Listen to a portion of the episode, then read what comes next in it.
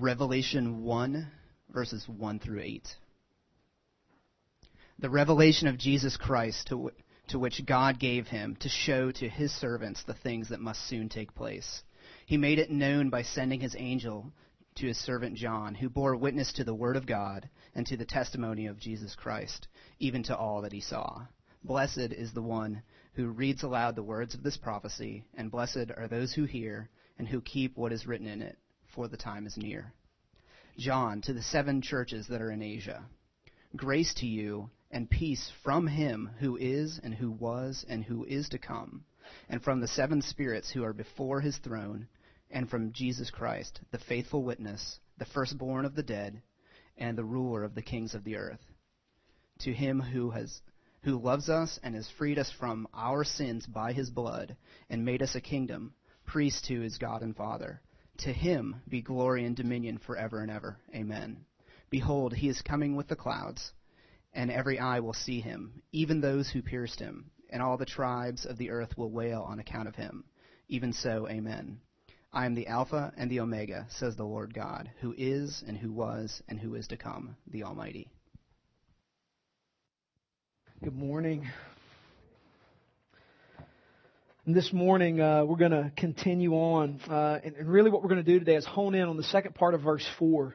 Uh, last week, we went verse 1 through 4, and this week, we're going to hone in on the second part of verse 4 uh, and, and really catch some of the, the meat that is present here to these seven churches as they are about to get a glimpse of Jesus as he is.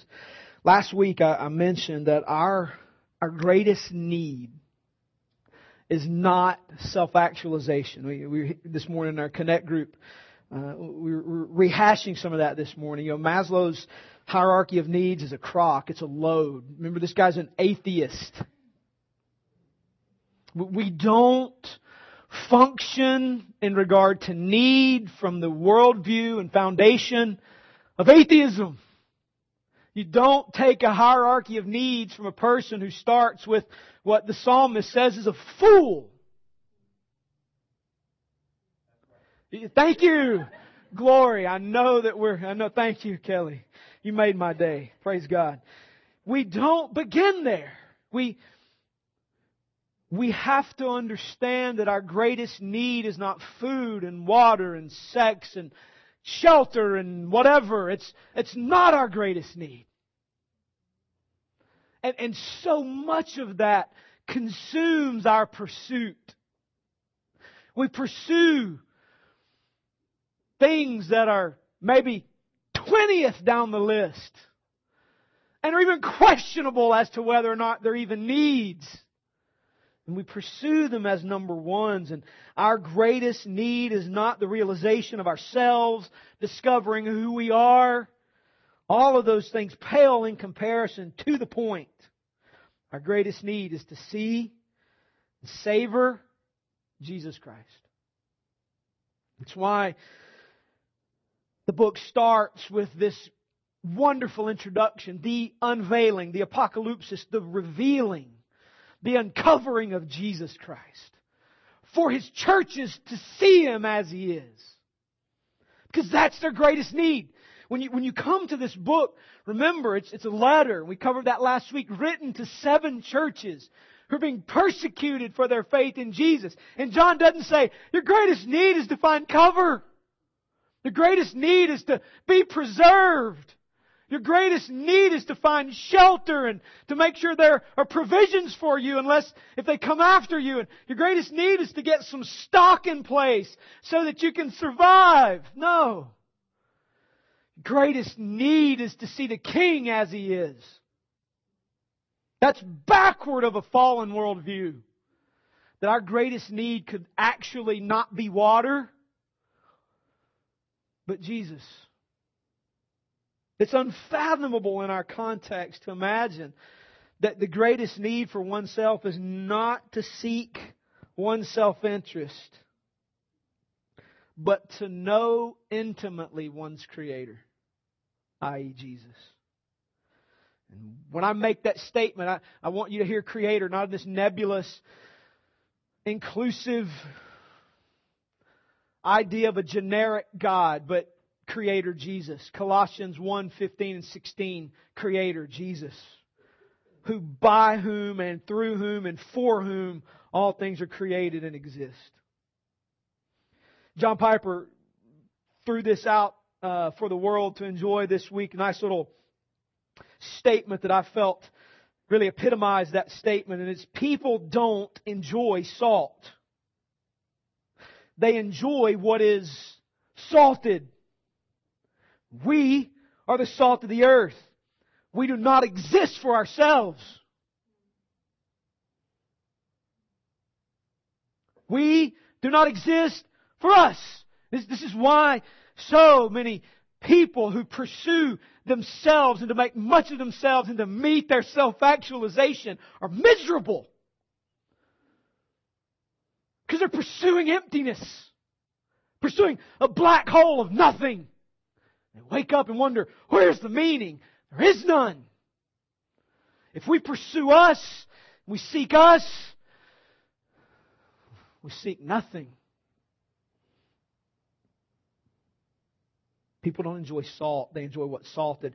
We're the salt of the earth, so therefore we can't exist for ourselves. We exist for Jesus. We exist to know Jesus. And in that, and in only that, are we satisfied, satiated, and filled.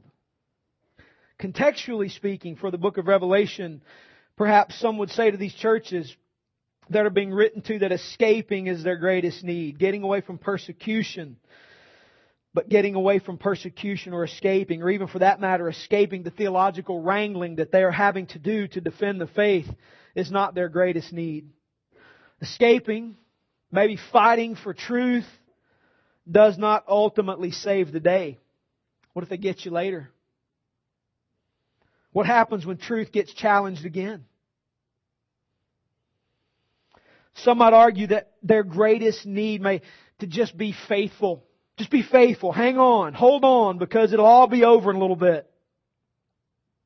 Some might say that your difficulty's going to end. They'll kill you and it'll all be over and you'll go be with Jesus.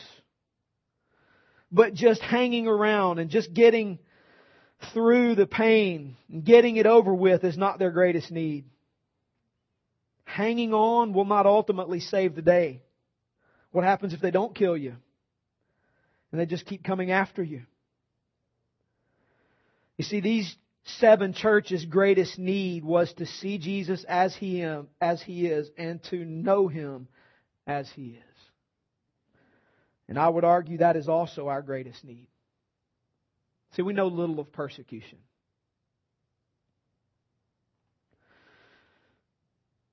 We know the persecution of a worldview that robs us and beats us, that says we are our greatest end. And perhaps we are our own best persecution. And I would argue that we don't need to see us anymore. We don't need to see our needs anymore. We must see Jesus. And today I'm going to take a look at the second part of this verse to help us get an introductory glimpse of the King and then what comes to us, the church, that is ultimately, ultimately satisfying. Got an email from a person uh, that I have been working with over the years, and uh, in grace was able to uh, get some resources in their hands to help them begin to process some thoughts and some ideas. And um, I asked them if they would allow me to read a portion of this email, and they said, "Yeah."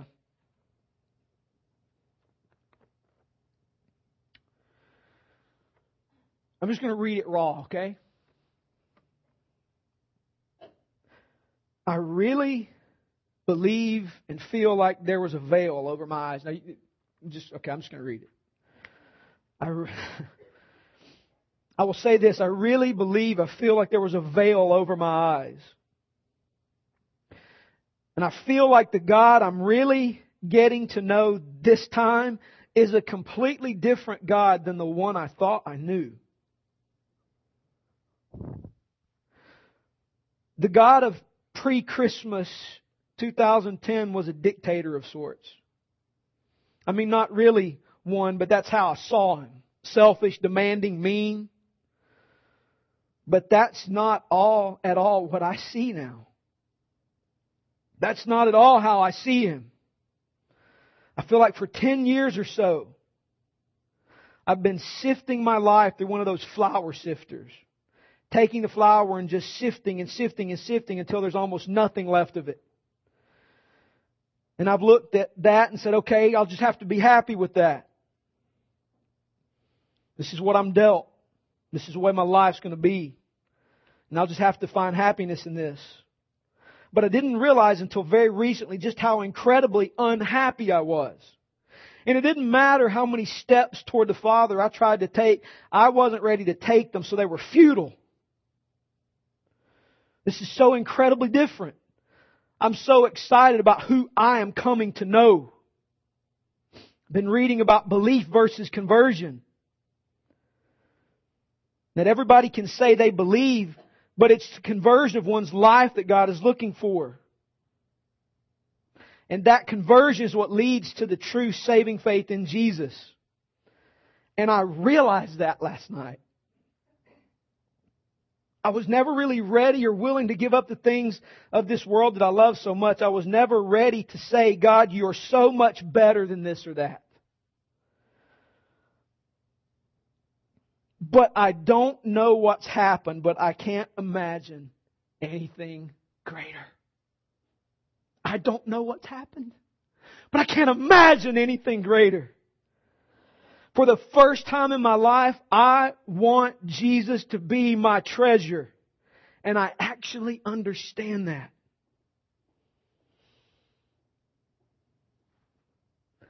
See, this person has seen him. They've tasted him. It's gone past this nebulous concept of God into the, the, you hear the words. I feel like there's a veil been taken over my eyes. Have I read that passage? That the God of this age has blinded their minds. But they got it. The veil's been removed and now I see Him. I see Him. I, I can't help but always hearken back to the times in the Chronicles of Narnia when Lucy would see Aslan and the others, I can't see him. He said, I saw him. And informed her decision making. And, and, and Lewis got that, and that's why he wrote that into such picturesque form so that we could get this. Dude, they see something I don't see. Yeah.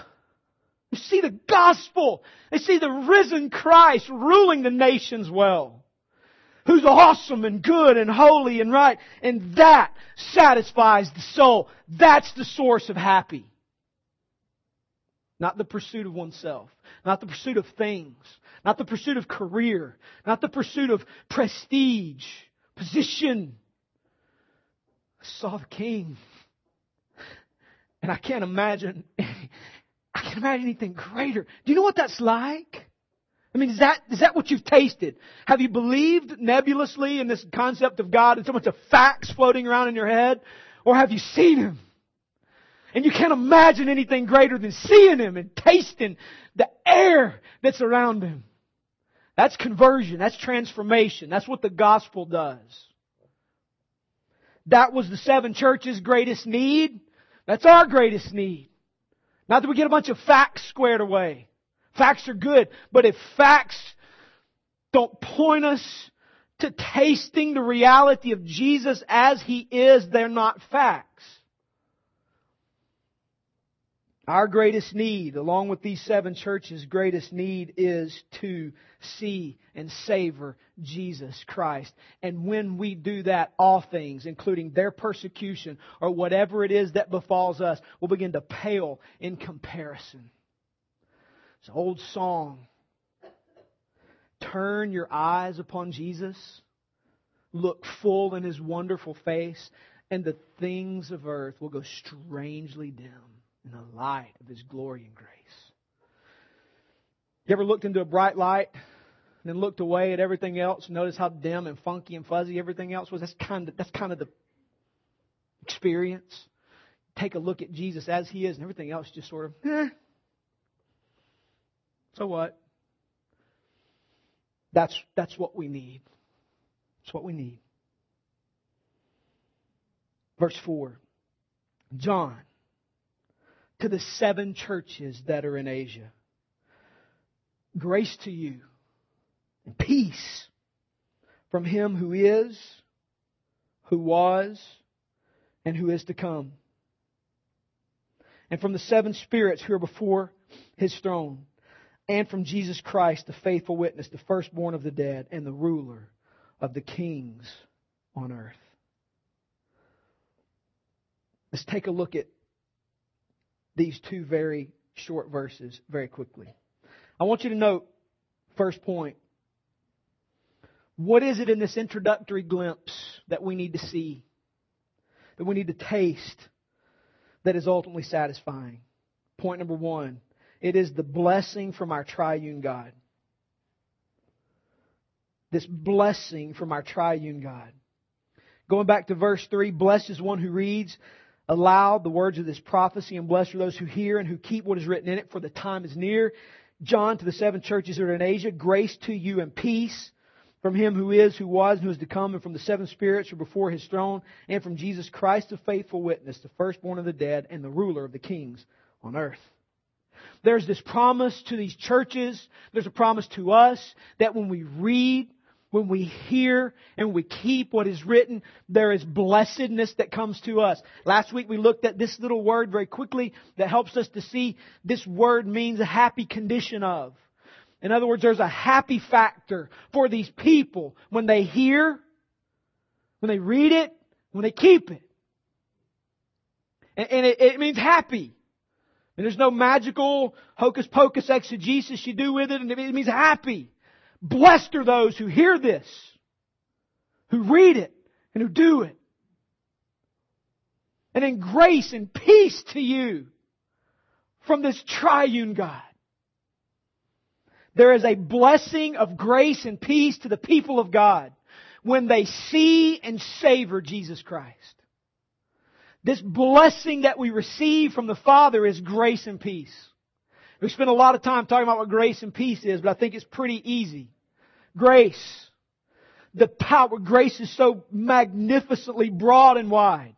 If you're breathing today, you've been graced. If you walked in here today, if you came through those doors, you've been graced. If your taste buds work, you've been graced. If they don't, you've still been graced. If your brain waves are going off, you've been graced. The very power of God to sustain life to show mercy and kindness. If you're not incinerated today because of your sin, you've been graced. The cross has been effective for you. Grace and peace to you, my people.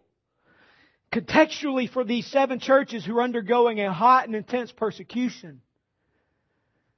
The power of God to save and sustain and to uphold even if He doesn't save. And to give grace even in death. And peace in death. Grace and peace to you.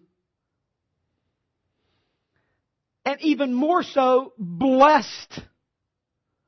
Blessed are you. Happy are you. Even if you die, happy are you. Even if they get you, happy are you. Even if it's hard, happy are you.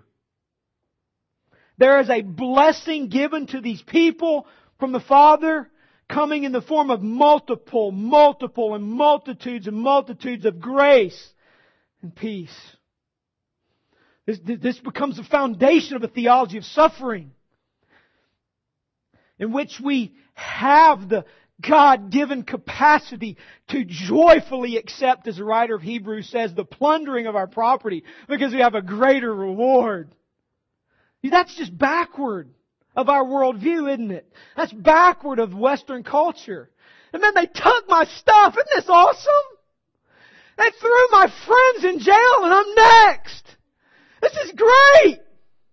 We don't think like that, do we? John says to you, these seven churches, blessed are you and grace and peace to you from him who was and who is and who is to come. There is a blessing on the people of God when they see Jesus as He is. Perhaps we lack power and empowerment to do the work in front of us because we don't see Him. Perhaps we operate in our strength. Perhaps we, we do the things we're supposed to do and we're miserable in doing them because we just do them out of us and not out of seeing the King. Could it be that the reason we, we quit and we, we stop the work is because we need to see Jesus? And in seeing Him, there is grace and peace that comes upon us in this blessed, happy state of the people of God who see Jesus as He is. There's Trinitarian blessing to the people of God as they see Jesus. I want to say to you today, guys, your peace is found in Christ alone, not in things working out good for you. Not in things working out how you define good to be successful, 2.3 kids, picket fence, and a dog, and three cars, and a lake house. That, that, that's not where grace and peace are at. That's not success. I would argue that's a little piece of hell. You got to manage that. You got to pay taxes on that. Where's success in that? I would argue our grace and peace is coming when we receive this happy condition and multiplied grace and peace from the Father because we've seen the King as He is. I would argue your greatest pursuit today would be to lay eyes on Jesus in some way. In this text, to see Him, to see Him exalted, to see Him lifted up, to have Him enthroned on your praises today. Because there is the happy condition of a people who has multiplied grace and peace given to them from the Father and the Son and the Holy Spirit. Do you need that kind of blessing? Do you need to see Him today? Do you need to realize He rules the nations well? We all do. And blessed, happy is the condition of those people who see that. You see a heart that's been transformed, that's what it pants for a heart that hadn't been conform, con, uh, transformed by the gospel means nothing. We need to see Him and have that joy rooted in us from the Father in multitudes and multitudes of graces and peace to us in the middle of our context. There's a blessing from us, but it's also a blessing coming from the triune God. I think it's vital and he's absolutely 100% vital. We're going to do a full blown deal on the Trinity today. But I think it's vital that you see and hear and taste in the second part of verse 4 and then verse 5 the fact that this blessing is Trinitarian in nature. The Trinitarian reality of our great God defines so much of life that if we fixate on one person of the Trinity, we have a tendency and even can miss some of the greatest implications for living on the face of the planet. Relationships are meaningless if they are not rooted in the triune nature of God, in relationship between Father, Son, and Holy Spirit. Relationship is rooted in the Trinity and inter-Trinitarian love, not in your concern for each other. This blessing comes from the triune God. Listen carefully. Grace to you and peace from, from, directionally, grace and peace from, coming from Him who is and who was and who is to come, comma, and from the seven spirits who are before His throne, comma, and from Jesus Christ, the faithful witness, the firstborn of the dead, and the ruler of kings on earth. First, the Father. The first element of this blessing through grace and peace comes in the name of the Father. It reflects the name of God that is revealed to Moses in Exodus 3:14. You guys know the passage? Moses is called by God to go tell the people that their God is going to set them free. And Moses says, if they are to say, what's his name? What am I to say? Tell him I am has sent you.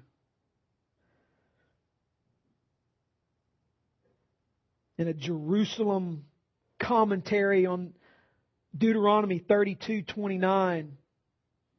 The writer of this commentary expands upon this idea of I am who I am. The name Yahweh, I am. And gives this commentary by saying, I am he who is and who was and I am he who will be. They took Jewish theologians took the I am name so very seriously. They understood the eternal implications of I am. And this Jewish commentary on these passages was the standard by which Jewish rabbis and scholars taught on the name of God. And when John picks up on this, being a good Jewish boy, when he says, From him who is and who was and who is to come, it is a reference to this God of the Old Testament, the God of the Bible, who is defined as I am. And why this is absolutely significant is because he says finally in verse 5, also from Jesus Christ the Son. The implication of this is this, that the Father and the Son are one yet distinct, thereby making and exalting Jesus above all things. This is so radically vital that they wanted to kill Jesus for it. When Jesus comes along and he begins to teach on who he is, the Gospel of John records him speaking and debating with the Pharisees. And they understood the implication of what Jesus was saying, which is why they wanted to stone him. Jesus saying, before Abraham was, I am. In other words, I am, I am. And if he wasn't, he's a liar. So therefore the implication was severe. Jesus was saying, I am that God. And when John picks up on this language here, what he's saying is, this Jesus who we need to see is God and there is no other. And for the folks receiving this letter, this was massive because they, they didn't live in a Christian context. They lived in a polytheistic pagan context in which multiple deities were always coming at them. There was always some kind of spiritual conflict related to other religions. And they were even persecuted because of their faith in Jesus because of the other religious beliefs around them. And for John to write to them and remind them there's one king, that king is Jesus. And he's the God of the Old Testament. He's the God of the Bible. He's the God of the Scriptures. He's the creator of all things. He was reminding them, you have one God. That God is Jesus. So therefore you need to see Him. I would argue that the same is true for us. We may not have multiple religions pushing in on us, but what we do have is the religion of self, the religion of me, myself, and I. And we need to be reminded that there is one God and He is Jesus. So this designation that this blessing comes from the Father, connected to the Son, is huge, making what John is writing to them very distinct and very unique, and reminding them and those around them there's only one God. When we get to the letters to the churches, you will see how vital that's going to be. This blessing also comes from the Holy Spirit. Verse 4 and from the seven spirits who are before his throne. In this context, the seven spirits before his throne, quoting D.A. Carson here, must denote the Holy Spirit. There is a reminiscence here in Zechariah 4, 6, and 10. And the Holy Spirit as the Spirit of the seven churches and therefore of the whole church. The Holy Spirit is one person, but He also appears as seven spirits, representing the perfection of God and as the seven torches of fire and the seven eyes to express His omniscience and His omnipresence. This is one of the pieces of revelation that becomes difficult to deal with. That this reference to these seven spirits is not intended for us to see and think that, wow, God has seven spirits who operate in the place of the Holy Spirit. No. This is pointing to the perfection and the omniscience and the omnipresence of the Holy Spirit. In other words, this blessing comes from the Father, but this blessing also comes from the Spirit of God. The Holy Spirit is present. He's omniscient. He is God. He knows all things. He sees all things. His mission is to exalt the Son. And He is present. And He also is source of blessing.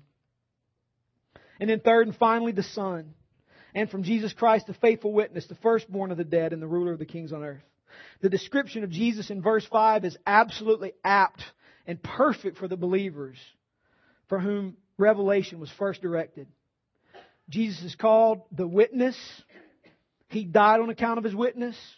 And what's interesting is the Greek term for witness comes into English as martyr. So Jesus is the witness to the glory of God.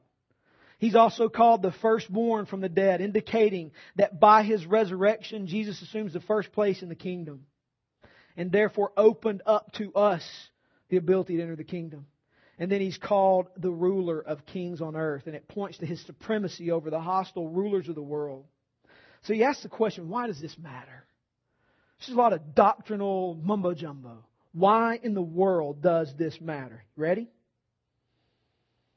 1 John 1 3 says this That which we have seen and heard we proclaim to you, comma, so that you too may have fellowship with us. And indeed, our fellowship is with the Father and with His Son, Jesus Christ. Our fellowship together as a church, these churches' fellowship together as the church is predicated on fellowship with the entire Trinity. We enjoy fellowship with each person of the Trinity, with the Father, with the Son, and with the Holy Spirit. And this is possible because each person of the Trinity communicates with us in a way that corresponds to his unique role in creation, in providence, and in salvation. Listen to John Owen. You ever heard of a guy named John Owen? Beast. Go pick up some dead guys and read them. John Owen, absolute beast. He wrote in this book, Communion with God. The Father communicates Himself to us by the way of original authority the Son from a purchased treasury, and the Spirit by an immediate efficacy. In other words, each person of the Trinity communicates with us distinctly in the sense that we may discern from which person particular realizations of the grace of God comes to us. Yet, particular fellowship with each person of the Trinity is always one facet of ongoing communion with all three. We experience the might and power of the God of all creation from the Father. We experience salvation and entrance into the kingdom through the sacrifice of the Son, and we are guided into truth and shepherded and counseled by the Holy Spirit. And all three of those are active graces of God that we need when we see Jesus exalted. Perhaps we don't need to go to a counselor before we go to Holy Spirit. I'm not saying counselors are wrong, they're vital and needed. But a counselor that does not depend upon Holy Spirit as the Parakletos first, first, is off base. The counselor is Holy Spirit. And any other counselor must follow Holy Spirit's lead. We don't save, people aren't saved because of anything other than the work of Jesus on the cross. So that's why we preach Jesus and the cross. We need might and power from God the Father to raise to life us daily. So that every day as you commune with God, you're communing, you're communing with the Trinity. This is why so much of Christian history has in it this Trinitarian stuff. In the name of the Father, Son, and the Holy Spirit. Because we relate to all three yet one. And this is vital for these young Christians who are undergoing this persecution to remember and know. So ask this question in closing. What are the implications of this Trinitarian blessing? Again, why does this matter? Well, here we go. Number one, humility. Humility.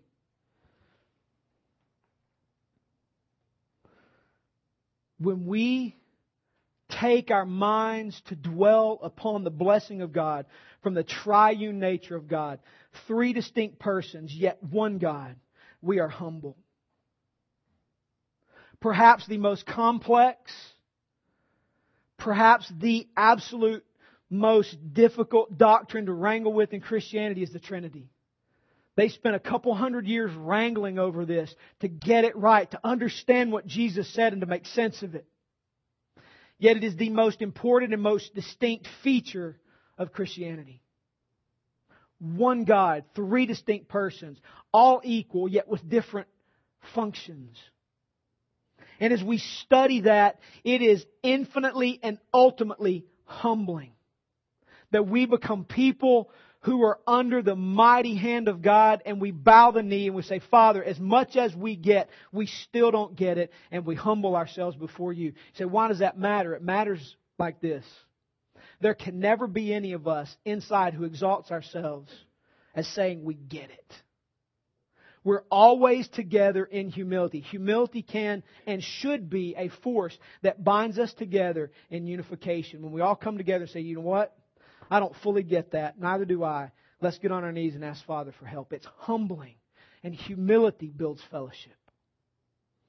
When you get people who exalt themselves as being superior, you can divide. These churches needed unification. And John reminds them on the front end of the triune blessing from God and the fact that they must be humble. There's love. Number two, there's love.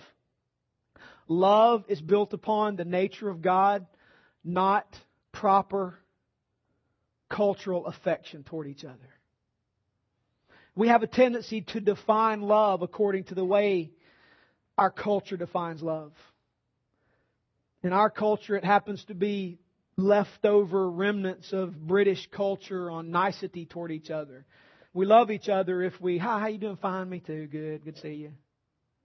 Amen. Glory. We smile and we never hold each other accountable. We just sort of accept, oh, it's so, I'm so sorry, man. That's tough, man. I know you're in sin, but you know, let's go, let's go talk about it, man. Let's, you know, that's good. That's good. Yeah, yeah. Yeah. That's not love. Love does not equal acceptance of wrong as, it's, as if it's okay. Love is defined by the very character of God, and it is defined in an intertrinitarian fashion. The Father loves the Son, the Son loves the Father, the Spirit loves the Son, the Son loves the Spirit, the Spirit loves the Father, the Father loves the Spirit. And that definition of love is how we must define love. We'll deal with this more as we move through the book. Introductory. Number three, worship. Our worship is affected by the Trinity. When we come together for corporate worship, that is Holy Spirit response. Our job is to come and respond to the Spirit of God as He prompts us to bring praise to the Son, to the Father. It is a Trinitarian act. Worship is a Trinitarian act. It creates community. As we focus on this Trinitarian blessing, there is community. The very foundation of fellowship is built in the Trinity we imitate the relationship between Father, Son, and Spirit. All of our relationships are built in the Trinity. Our submission to one another, our treatment of one another as equals, yet different and distinct, comes from the Trinity. Marriage relationships are defined from this. This is why man and woman are equal, yet different in role and function. Father and son are equal God, Yet the Son submits to the Father. John 5:19. Built in the Trinity. There's unified diversity. Each person of the Trinity has a different role, yet they're unified in the same mission. They're never divided. We as a church are different, distinct, just look around. Yet we have one mission. We submit to one another out of reverence for God, the Scripture says, because that's how the Godhead operates. And then there's joy, because joy emanates from the Father and the Son as they take delight in each other. And therefore, as we take delight in the Lord, we take delight in each other, and there's joy in the middle of the fellowship. And that comes out of the Trinity.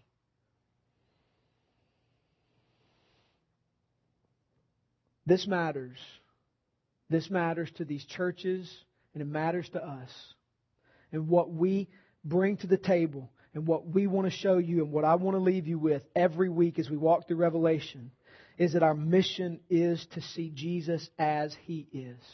And this morning there is a blessing offered for those who see Him, who hear these words read, who listen to them, who read them themselves and keep what is written. And this morning, my challenge to you is keep what is written in this Trinitarian blessing, and that is to focus your heart's attention, oh, focus your mind's attention, focus your heart's affection on the truth that our God is three at one, and relate to each person of the Trinity as He would have you relate to Him. Because I promise you, there will be a multitude of things that will come against you and to destroy your relationship with Father, Son, and Spirit, and to distract you from that as well. And so this morning, my invitation to you is to come and see Him as He is. And He is Father, Son, and Holy Spirit. And I promise you this as a church, as a church, when we do that, we will be hard to split and divide. And come what may, come what may,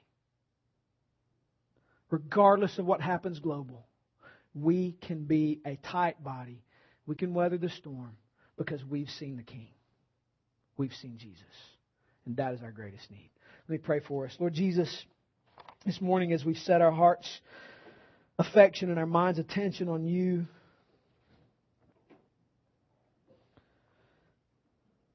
I have absolutely no doubt. I have absolutely no doubt that there will be many distractions that may come. I have absolutely no doubt that there will be many temptations to remove our eyes from the person and work of Jesus Christ. There will be many temptations to despise one another. There will be many temptations to doubt truth.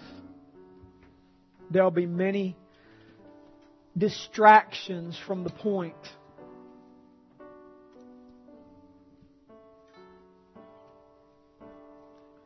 So this morning I want to ask you for the blessed, happy condition of your people through abundant grace and peace from you, Father, from you, Son, who rules the kings of the earth, and from you, Spirit, who is our guide to truth.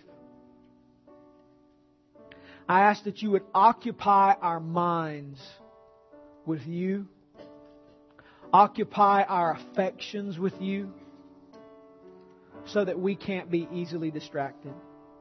Father, there are, there are amazing opportunities on the horizon. Perspectives begins tonight. And Some of us are absolutely nervous about that and we've worked hard. And there will be a ton of things to distract our attention, but I ask for us that you would help us to center our mind's attention and heart's affection on Jesus with the counsel of the Spirit to the glory of the Father. I pray for those who are coming to the class that you would not allow anything to distract them from seeing you. For Vody that's coming up, I pray that you would remove any distraction from seeing you, Jesus. Holy Spirit, be our guide to truth.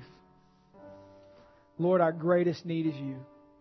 So this morning, as we come to respond to your invitation to receive grace and peace, and ultimate happiness in seeing Jesus. I pray that you would cause us to sing. You'd give us a desire to sing, that you'd sit enthroned on the praises of your people. And you'd be glorified, and we would be encouraged. Lord Jesus, we need to see you.